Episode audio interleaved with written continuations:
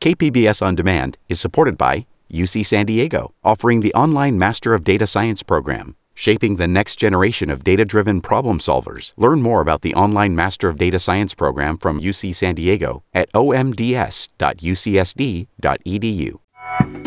A new accounting of the children impacted by family separation. We have gotten some reunified, some still remain to be reunified, but we won't stop till we find every last child. I'm Andrew Bowen with Jade Hindman. Maureen Cavanaugh is off. This is KPBS Midday Edition.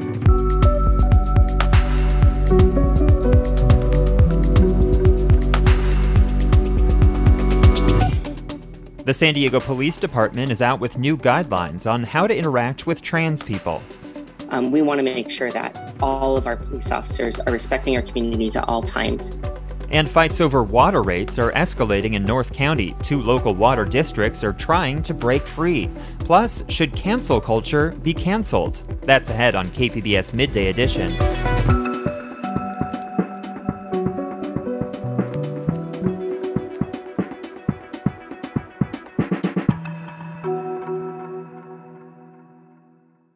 KPBS On Demand is supported by the Museum of Contemporary Art San Diego, offering visitors to the La Jolla campus special exhibitions, collection galleries, coastal vistas, seaside dining, and more. MCASD.org.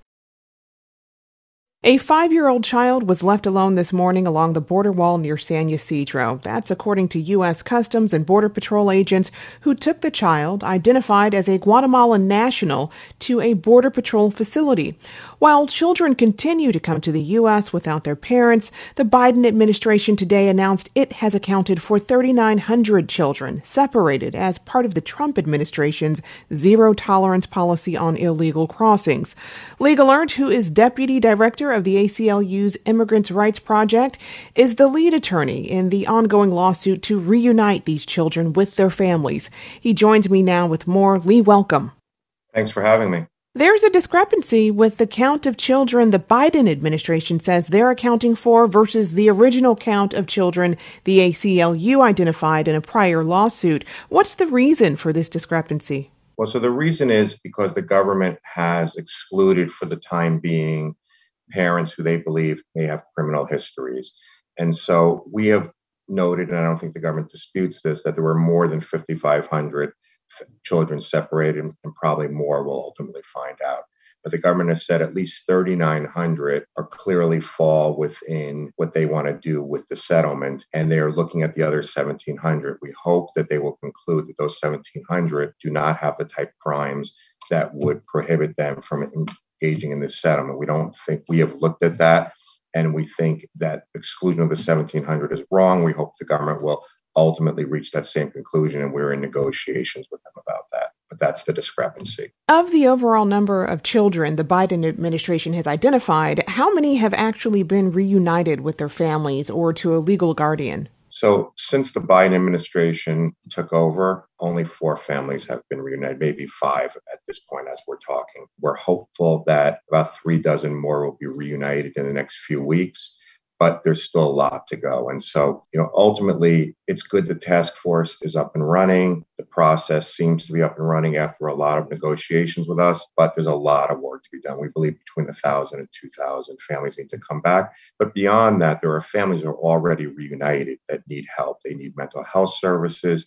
They need other types of social services. Most importantly, they need legal permanent status so they don't have to live in fear of being sent back to danger. They've already suffered enough trauma, and our country owes them this at this point. And the President of the United States came out and said this is an historic moral stain on the United States. Given that, I think we need to do everything possible to try and make these families whole to the extent that's possible.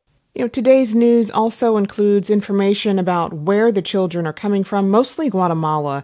Just this week, the vice president was in Guatemala with a message to migrants not to come to the U.S. What needs to be done in Guatemala, Honduras, El Salvador, and elsewhere that would stem the flow of migrants coming to the U.S.? Well, I think we always want to get at the root causes because people do not want to have to pick up and leave their home countries. Notwithstanding what the narrative may be in some circles, people want to stay at home. They want to drag their kids thousands of miles to a foreign country and have to start their lives all over, away from their families. But I think what's critical to understand about what the vice president's saying in Guatemala is that's the wrong message to be sending, because you have to say to people, if you're in danger now, our border is open. And so while we ultimately want the long-term solution of trying to get at the root cause in those countries, the immediate problem is that the Biden administration has retained a Trump administration policy of closing the border to families who are in desperate need of safety. We cannot, with this country, be out there saying, even if you're in danger, don't come. I mean, you note that the vice president didn't say, if you're in danger, come, but otherwise, you need to wait till there may be a process for you. We need to be saying the border is open to asylum seekers. I mean, if the Biden administration continues to close the border to asylum seekers, we're talking about our sea change in American history. We have said after World War II, we would never close our borders to people fleeing danger. Trump administration did that. And now the Biden administration has retained that. So I would have hoped the vice president would have said, right now, if you're in danger, you can come and get asylum. But unfortunately, that's not the case. And the vice president's out there saying nobody should come. You know, there are still nearly 400 children whose families have not been found. What can you tell us about where those children are now and how they're doing? The ACLU and a steering committee we created have been looking for the separated families for years. We are down to the last 391. We're hoping we make more progress. The children are almost all in the U.S., we believe. About 2/3 of those parents are abroad, maybe 1/3 are in the United States. We're confident we will ultimately find those families. We're hoping the Biden administration gives us more data. And with COVID receding in various places, we're hoping more on-the-ground searches can occur. And we won't stop till we find those last 391. We have found hundreds and hundreds of families, and we have gotten some reunified, some still remain to be reunified, but we won't stop till we find every last child. As I mentioned just this morning, a 5-year-old was found along the border wall near San Ysidro, and more unaccompanied children are being seen in other states. Why are we seeing such an increase in cases where children are being found wandering completely on their own? The Biden administration has exempted unaccompanied minors from the Trump administration's policy of what's called the Title 42 policy of not allowing them in. But the Biden administration has retained the policy with respect to families. So families are now making that agonizing choice of, do I keep my child with me here in danger, or do I make this horrible decision to send my child alone because at least my child will be safe? So it's sort of this forced self-separation where children are coming by themselves. And beyond that, I think there's been a backlog because the Trump administration would not allow children fleeing danger in for so long. We'll ultimately get through that backlog. But in the meantime, the Biden administration needs to immediately repeal the Title 42 policy because families are in real danger in Mexico and we are not letting them in. We are not even giving them a hearing. They get no asylum hearing whatsoever. We are just saying to families, even with small children, it doesn't matter how much danger you fled, you cannot have an asylum hearing. That has to stop. I've been speaking with Lee Gelernt, the Deputy Director of the ACLU's Immigrants Rights Project. Lee, thank you so much for joining us. Thanks for having me and for shining a light on this issue.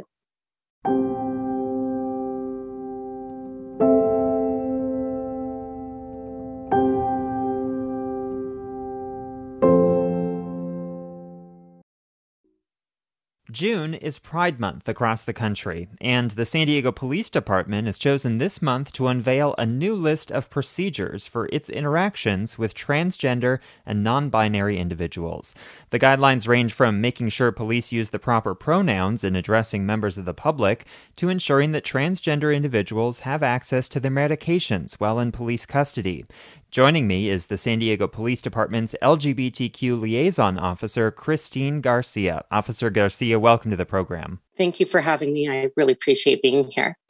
I mentioned a couple of the highlights in that intro of this new department policy. What are some other changes that you think are especially important? Yeah, so there's lots of changes that are addressed in this policy and procedure. One thing that was important that you mentioned was how to address the community. So it is a combination with training that we're conducting within the San Diego Police Department.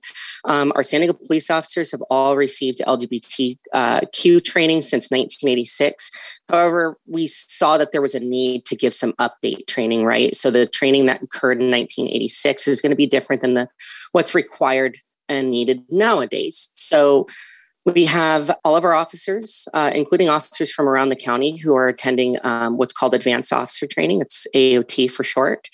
And that is mandatory training that each officer has to go through every 2 years. And this AOT cycle, we have decided to add in 3 hours of LGBT update training. And along with that training came the policy and procedure, and that is how to address the LGBT community, specifically the transgender and gender non-binary community, because, you know, within society, sometimes non-binary can be such a relatively new thing that people don't really know what the pronouns are for it. So it addresses the pronoun usage for our non-binary community, our transgender community, spells out to the officers how they should be treating and respecting our community, as well as strictly prohibits some prima facie evidence that some of the community was concerned about, such as using somebody's transgender status to believe that they're involved in sex work. So that was added in there. So that way we can make sure that no officers are doing that. And then all the way to pat downs, searches, booking of a transgender individual, including filling out the police report, making sure that that continuity of treatment is carried through, even through to the police report. So that way anybody who picks up the police report, a detective, a district attorney, a defense attorney, anybody can pick up that report and continue using the proper pronouns with that individual. I'm glad you mentioned the pat-downs and some of the other guidelines, because some of them I found rather surprising. One of these says officers cannot conduct a search or pat-down solely for the purpose of determining a person's anatomical sex. And another, as you mentioned, says, you know, gender expression cannot be used as evidence that this person is engaged in prostitution. Were these actual problems? And is that why SDPD decided to write them down in an official policy? Well, I had not seen that the sex work portion was an actual problem within the San Diego Police Department. However, there is a number of the community that does believe that that problem exists within the San Diego Police Department, and that anecdotal data presented to them through individual lived experiences, they felt that that was occurring. So we went ahead and added it into our policy and procedure to make sure that if that is occurring, that can be strictly prohibited and dealt with. As far as the pat-downs and searches of an individual who's transgender, that pat down or search will be conducted in accordance with that person's gender identity, not their genitalia. In fact, most of the policy prohibits the officer from even asking questions about their genitalia anymore. So I'll give you a little background. The San Diego County Sheriff's Department is responsible for housing of transgender individuals when they are booked into jail. In October 2019, the San Diego County Sheriff's Department changed its procedure in housing according to gender identity instead of sex, because that's what used to happen for a very long time. We have since updated our policy and procedure to make sure that we are not only recognizing that person's gender identity, but bringing them to the facility which corresponds with their gender identity. So no more do we have to ask the genitalia question and bring that person to a facility which matches their sex. And if we don't know about their gender, there's no reason to conduct pat-downs or searches to confirm any type of gender, because gender and sex are two completely different aspects to who somebody is. And that also goes along with part of our training, right? Which is the difference between sex, gender, orientation, and also expression, how you put that together and express yourself. Trans and non-binary folks can be witnesses to crimes, they can be suspects, and of course they can be victims. And I should explain for our listeners, for anyone who's not familiar with the term, non-binary refers to people who identify as neither male nor female. What is the goal of putting these guidelines into official policy? You know, I'll be quite honest with you. I do take the policy a little personal, and the reason why is because I myself am a transgender woman. I came out as transgender in 2015 and transitioned on the department after working on the department for 8 years as male. Law enforcement is something that I've always enjoyed and loved. And having a family within law enforcement and a family within the LGBT community, I want to make sure that our officers, my other siblings, are respecting my other siblings on the other side, right? So I want to make sure that our law enforcement is treating our communities with dignity and respect. And it's not just the LGBT community, but it's all communities. Our people of color, our LGBT community, doesn't matter what your religious background is or identity. We want to make sure that all of our police officers are respecting our communities at all times. And there's a different aspect to the transgender and gender non-binary community, right? It's not so cut and dry.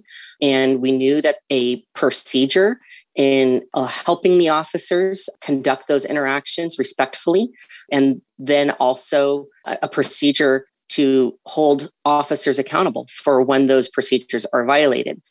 We recognize the need for that, and then training to go along with it. How were these new guidelines developed?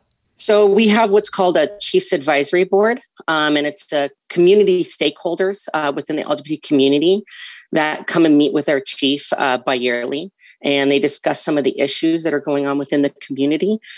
They brought forth the idea of having these policy and procedures actually back in 2014, where then Lieutenant Dan Meyer was the LGBT liaison before I even came out as transgender. And he actually developed a list of procedures for interactions with the transgender community. And that was released on a training bulletin back in 2014. So we had current standing policy and procedure, but when we reviewed it as the advisory board, we saw that it was slightly outdated. Things have kind of changed within the community. And so what we did was we added the language for non-binary in there, and then also just brought some of the terminology up to today's standard. And then we also changed it into a full-fledged procedure instead of a training bulletin. So that way it's permanently on file. It can never expire, and it's there for the officer's viewing. Where would you say San Diego falls in the speed or willingness to adopt these guidelines? Have other departments come and done this well before us? Are we on the cutting edge? Well, I'm not really too sure which department developed their own procedures first, but I know that the City of San Francisco Police Department has had a set of policy and procedures for the last decade or so. And there's also been other police departments along the last few years that have slowly been adopting new policy and procedures with the interaction of the transgender community. You know, I'll be quite honest, we're a little late in the game getting it out there, but the great thing about it is we have it out there. It's now been published. It was, we wanted it done as quick as possible. I saw through to its success into getting published. So we're doing really good with the training and the policy and procedure that we've implemented.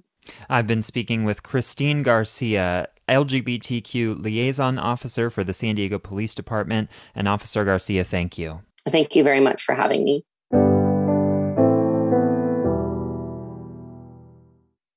KPBS On Demand is supported by Under the Sun Foundation, presenting the Candlewood Arts Festival in Borrego Springs, featuring temporary public art projects that engage community and place. March 23rd. More at candlewoodartsfestival.org. You're listening to KPBS Midday Edition. I'm Andrew Bowen with Jade Hindman. Maureen Cavanaugh has the day off. The move to close a North County group home for foster children has put a spotlight on foster care in San Diego County. KPBS reporter Tanya Thorne has a look at how the system is changing, especially after COVID-19. In 2015, the Assembly passed a bill to eliminate most group homes for foster youth. The ultimate goal was to maintain a stable, permanent family for foster children. Congregate care, the use of group homes, was to be limited to short-term interventions. That's something Teresa Stiver says her organization did decades ago. When we see the youth who enter our program at 18 from a group home, the majority of them don't have a GED. They have no life skills whatsoever. They don't know how to live independently or even out in the community. They've been told what to do every day, every minute of their lives. Stivers is the CEO of Walden Family Services.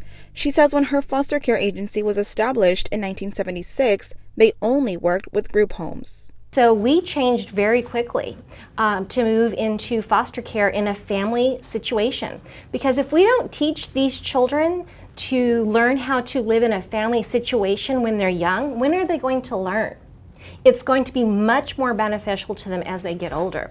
Raja Gainey was born into the foster care system and spent his childhood living in different places. In between 7 to 11, I went through probably I want to say around 9 or 10 different foster homes and probably maybe 4 or 5 different schools. I'd been in a couple different group homes by that time. Gainey says that through his experience, he preferred the family setting over the group home.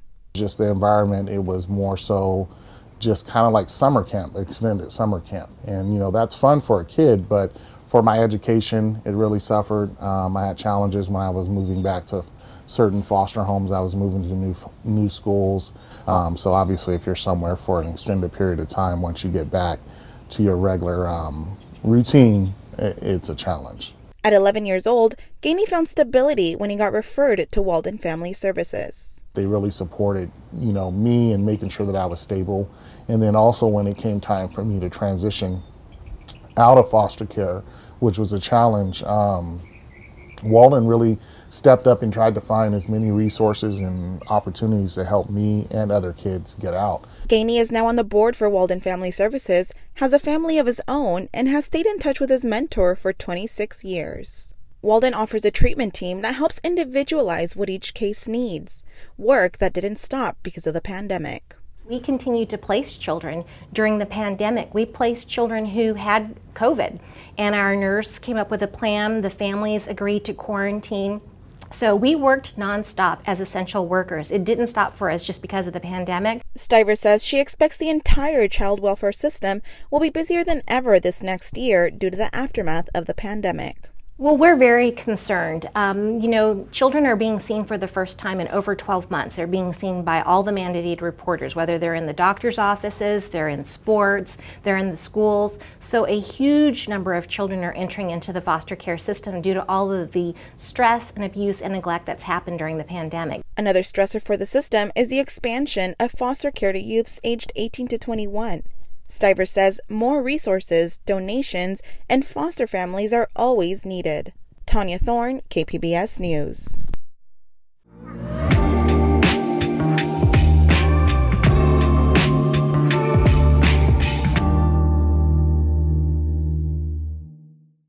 San Diego County is in a drought, so it should be no surprise that water is getting more expensive. So expensive, in fact, that 2 small water districts in North County say they can get it cheaper by breaking away from their parent agency. The Rainbow Municipal Water District and Fallbrook Public Utility District want to exit the San Diego County Water Authority and join another water district based in Riverside County. Joining me to explain what that means is KPBS North County multimedia producer Alex Nguyen. Alex, welcome. Thank you, Andrew. So these 2 water districts say that water is just too expensive in San Diego County. What makes them think they can get it for less money by joining a different agency? So they want to join a Riverside agency called the Eastern Municipal Water District.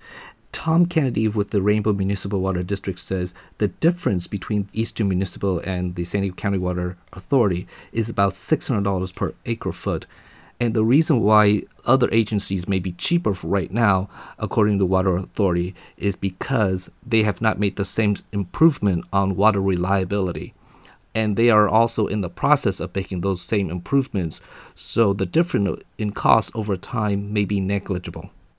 Explain a bit more about how these water agencies are structured. It seems like there are just multiple layers of government that are stacked on top of each other. These are 2 local water districts. What's the difference between those water districts and then this larger agency, the San Diego County Water Authority? Well, the San Diego County Water Authority is a wholesaler. They buy water from other sources such as the Colorado River or water from up north and then sell it to water districts within the county, for example, Rainbow and Fallbrook and also the city of San Diego. And there are about 24 water districts within the county of San Diego.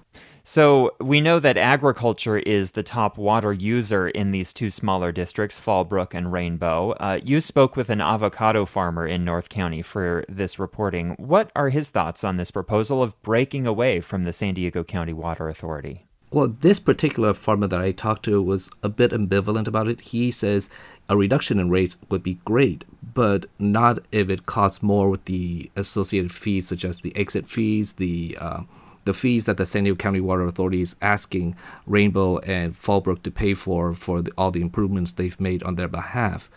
So that's kind of where the tricky issue is. And I get that a sense that's what a lot of farmers in that area is kind of feeling as well. Yeah, they would love to have reduced costs, but is worried what this might mean if there's going to be a protracted fight within the Water Authority and these two smaller agencies.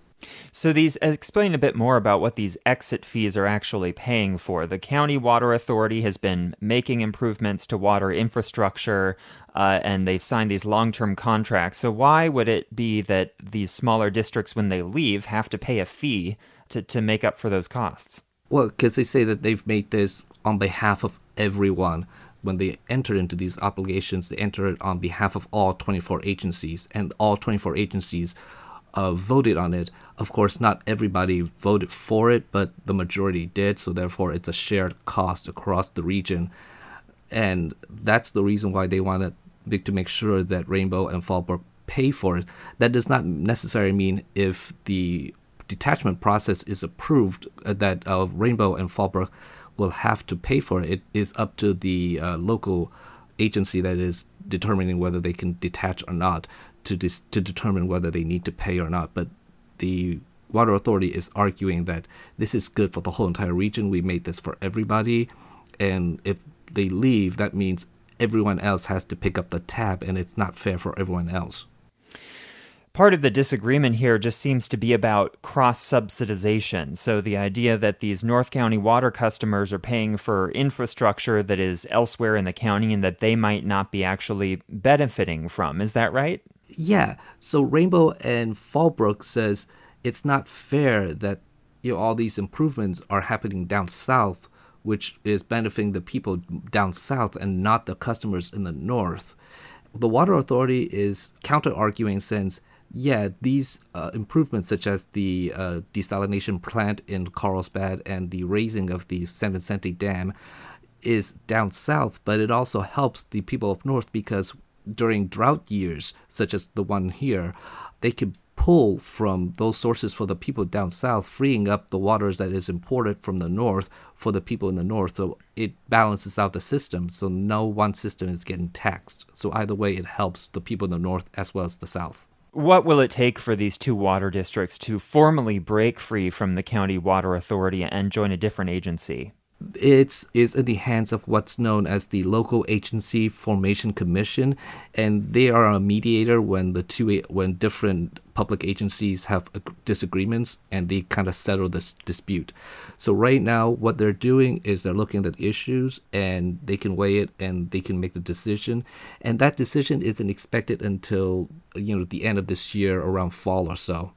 After that, it's just not a done deal. Voters will then get to decide. And the San Diego County Water Authority wants the whole entire county to vote on this, while the Fallbrook and Rainbow just want their customers to vote on it. And that this issue is also being decided by LAFCO. I've been speaking with KPBS North County multimedia producer Alex Nguyen. Alex, thanks for your reporting on this. Thank you very much. When most schools across California shut down last year, teenagers were stuck at home. And for some, that meant months alone to reflect on experiences of trauma in high school. But they didn't all keep that pain to themselves. Instead, hundreds of young people turned to social media to share their stories. KQED reporter Holly J. McDede talked to students in Los Gatos and San Diego County about what it's been like to push for change on campus during distance learning.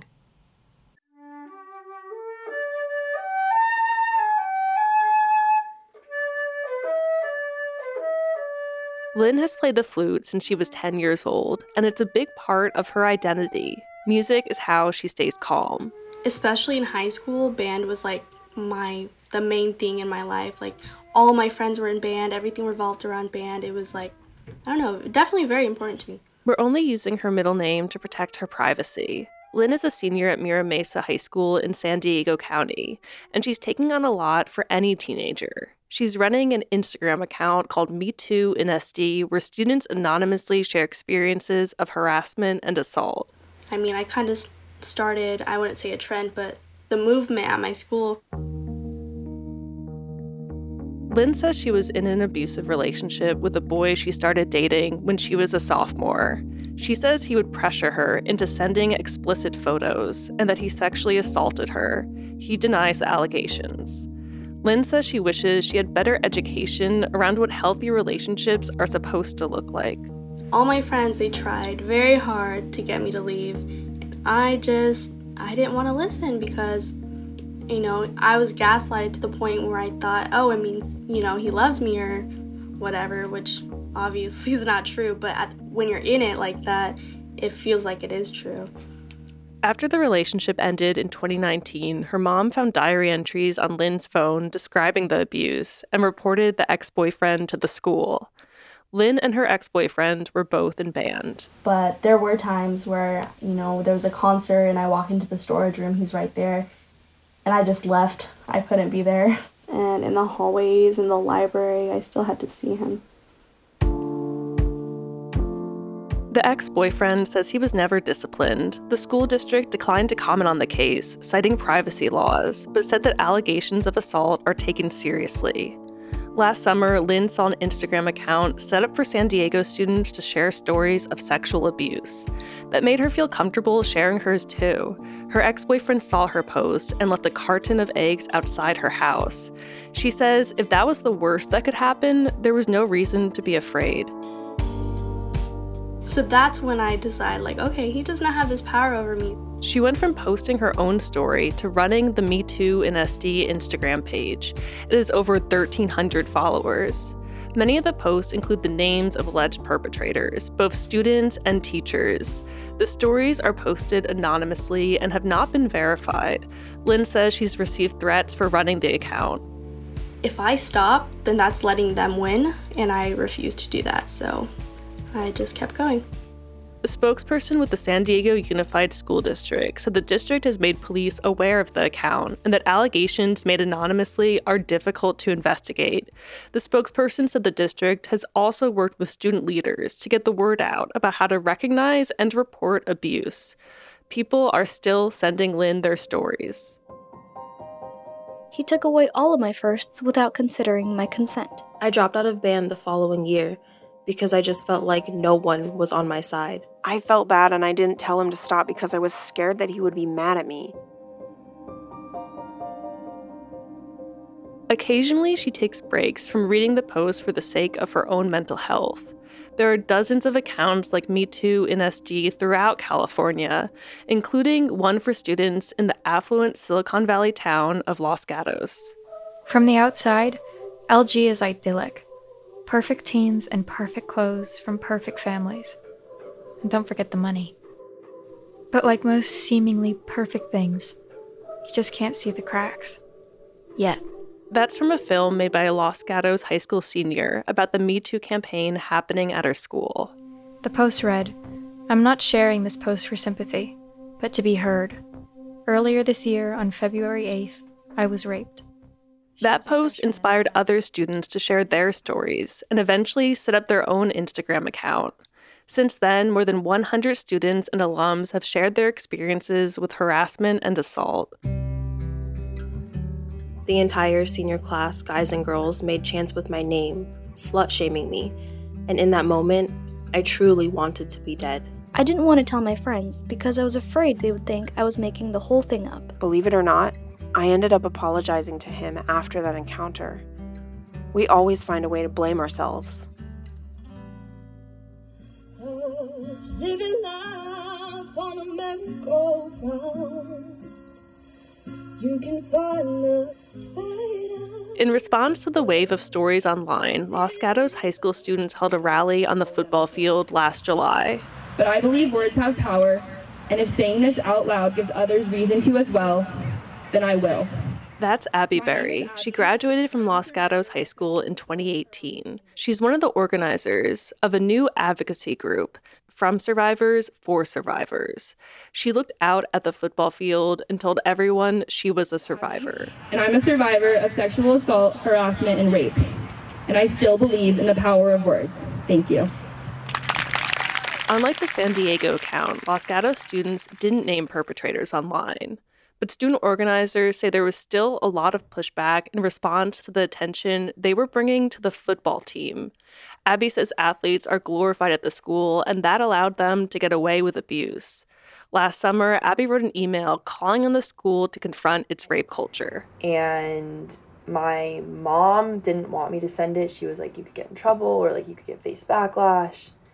And I remember literally being like, I don't care, this is an issue. And I was so angry. I was just livid. I was enraged. She sent the email to all Los Gatos staff and wrote the entire community was complicit in these issues. After she sent it, one teacher and football coach replied all. He wrote, "Wrong. If this young lady has had something bad happen to her in the past, she should take it up with the individual who is responsible." And that was just really disappointing. It was really disappointing to hear teachers and advisors at the school taking sides. The teacher did not respond to requests for comment. Abby worries about the students who faced backlash and lost friends for speaking out. That's why I kept saying, please, if you get backlash, just send it to me, because, you guys are still in school, and I know how much reputation counts in high school, and I know how much it just means jack once you get to college, and I knew, I was really scared for them. Megan Farrell is the district's Title IX coordinator. She handles complaints related to sexual abuse. She says the account has been divisive, but she says it's also made the district aware some students feel like they're not doing enough. It's important. The voices of students, if they don't want to come to us, I think we have to understand why that is. But we also need to know what's being complained about in order for us to do our jobs. She says there are many reasons young people are reluctant to turn to their schools to report abuse. They might not be ready to tell their parents or want to talk to the police, whose schools have an obligation to tell. There were no Title IX complaints filed against students in the district in the 2019 to 2020 school year, and only 2 this school year. Farrell says in response to the account, the district set up an anonymous tip line, so that students would have another outlet to reach out and provide any kind of information that they needed to provide to us. And anonymous reports are difficult to investigate, but if we have some information, at least we can go down a road and start looking into a matter. In an email to family members, the superintendent said the district had launched an inquiry into whether the district has a culture that allows abuse to continue.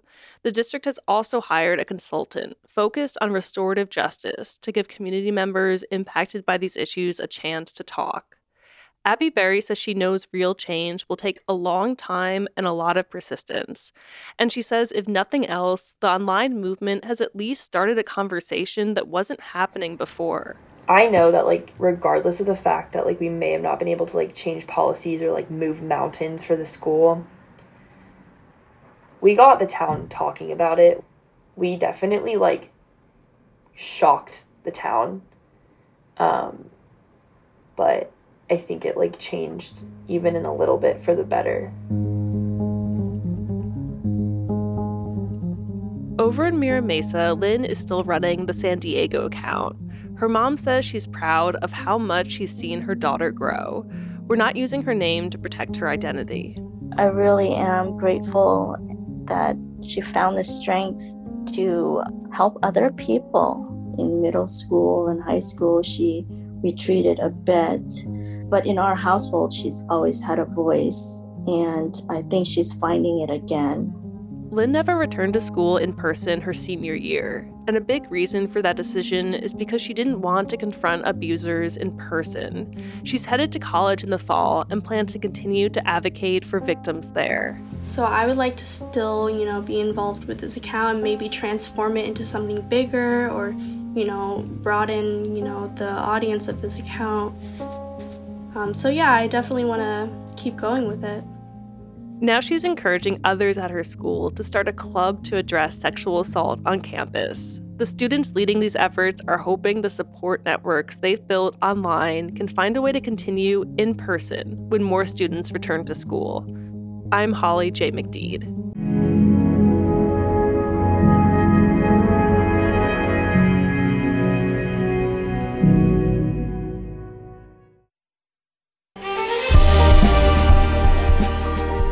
Hi, I'm Bill Hoehn. And I'm Ted Hoehn. Over the past 50 years, our family has brought many world-class dealerships to Carlsbad, including Mercedes-Benz, Porsche, Audi, Honda, Acura, Jaguar, and Land Rover. That's right. This year we're celebrating 50 years in Carlsbad.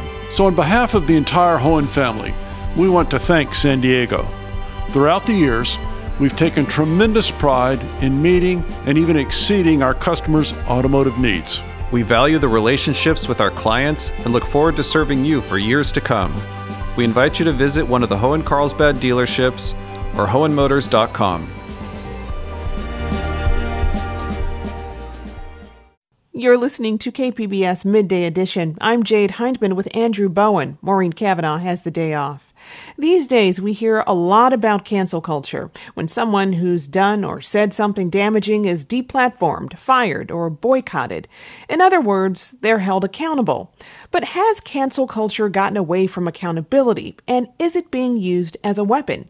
San Diego Union Tribune columnist Charles Clark says yes, and it's time to retire the phrase in a recent column. I spoke with him about his ideas on cancel culture. Here's that interview. So, okay, first, let's define what it means to cancel someone or something and how that term grew in popularity. Right. So it's kind of fascinating because the term of canceling someone isn't in itself a relatively new term. I mean, really how I was familiar with it is kind of Black culture and Black Twitter. And usually there it was used in more of a joking term, at least early on, as kind of I'm not going to deal with this person anymore. In the time since, it has grown into something a bit different, where I think kind of we commonly think of it more as kind of a cultural boycott, kind of this way of typically using social media to call out a person, usually a public figure or a business, that you feel behaved in a way that was inappropriate. And we know that after sufficient dragging, Black Twitter has been known to cancel someone over an offense. But then the phrase changed to cancel culture, and so did its meaning. Can you talk about that? I mean, who hijacked the term? It's kind of a fascinating thing, right? I feel like you started hearing the phrase cancel culture a bit more kind of around the time of the Me Too movement, but because canceling someone became a public way to kind of police, frankly, predatory men who otherwise would not have been held accountable or haven't been held accountable, right, for decades. Now, somewhere along the way, though, in particular, conservative media kind of co-opted this phrase cancel culture to be more about, the stifling of conservative speech or people infringing on free speech to be the thought police, right? And prevent people from saying something that they disagree with. If you do, then you're excommunicated, right, from the public sphere. And really, I think that is probably part of a larger trend, right, where you've seen conservative media really loves this idea of, the quote, culture war. In your column, as you mentioned, you say Republicans have weaponized the term to criticize people on the left and to equate cancel culture with an attack on freedom of speech pushed by an overly sensitive, angry mob. Can you give me some examples of how the term has been weaponized recently? Typically, the way that I see it used by conservatives with that negative connotation is usually in a defense of someone who's on their side, who people are trying to police. Donald Trump, even during his impeachment hearings, had his attorney talk about this is cancel culture. You've had Marjorie Taylor Greene go off on that, and conservatives defend her, including, I believe, our own rep, Darrell Issa, where, the things that she's said and done, to me, cross the line of it's not just that it's offensive speech, it's an actual harmful speech.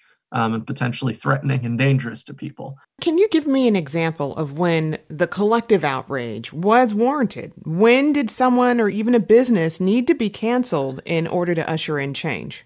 I hate to keep bringing it back to Me Too, but I do think that was a really salient and, for the most part, pretty successful application of this.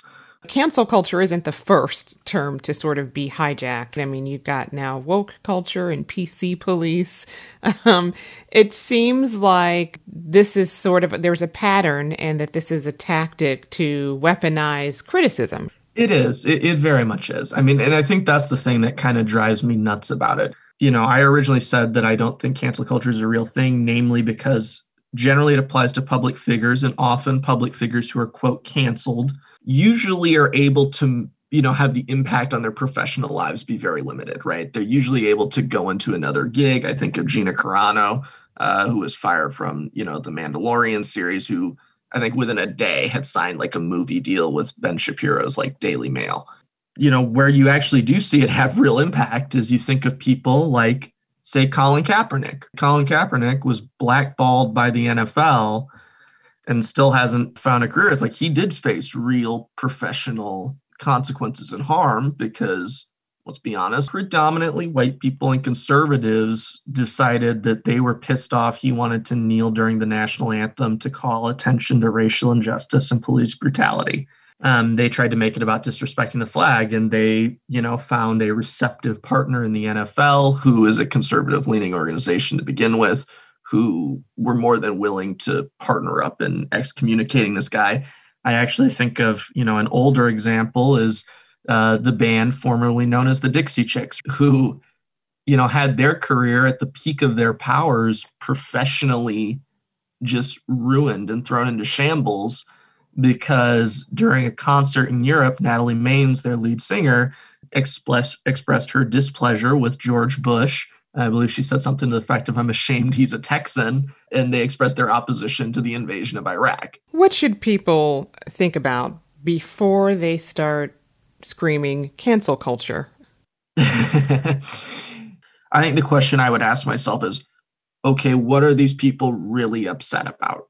Because if you cut through some of the bad actors and the noise that like to jump into these things, there sometimes is a grain of truth, even if you feel you're being unjustly gone after. On the flip side, just as a public observer, I think the question we all should be asking ourselves anytime this topic comes up, you know, people want someone, quote, canceled. I think you should ask, do I want them canceled because they caused real harm? Or do I want them canceled because they said something I don't like? I've been speaking with Charles Clark, columnist at the San Diego Union Tribune. Charles, thank you so much for joining us. Thanks for having me.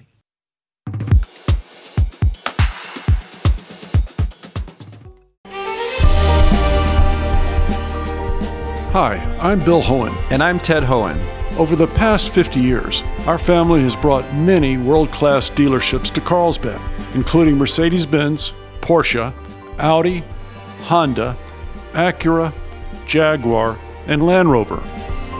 That's right. This year we're celebrating 50 years in Carlsbad. So on behalf of the entire Hoehn family, we want to thank San Diego. Throughout the years, we've taken tremendous pride in meeting and even exceeding our customers' automotive needs. We value the relationships with our clients and look forward to serving you for years to come. We invite you to visit one of the Hoehn Carlsbad dealerships or hoehnmotors.com.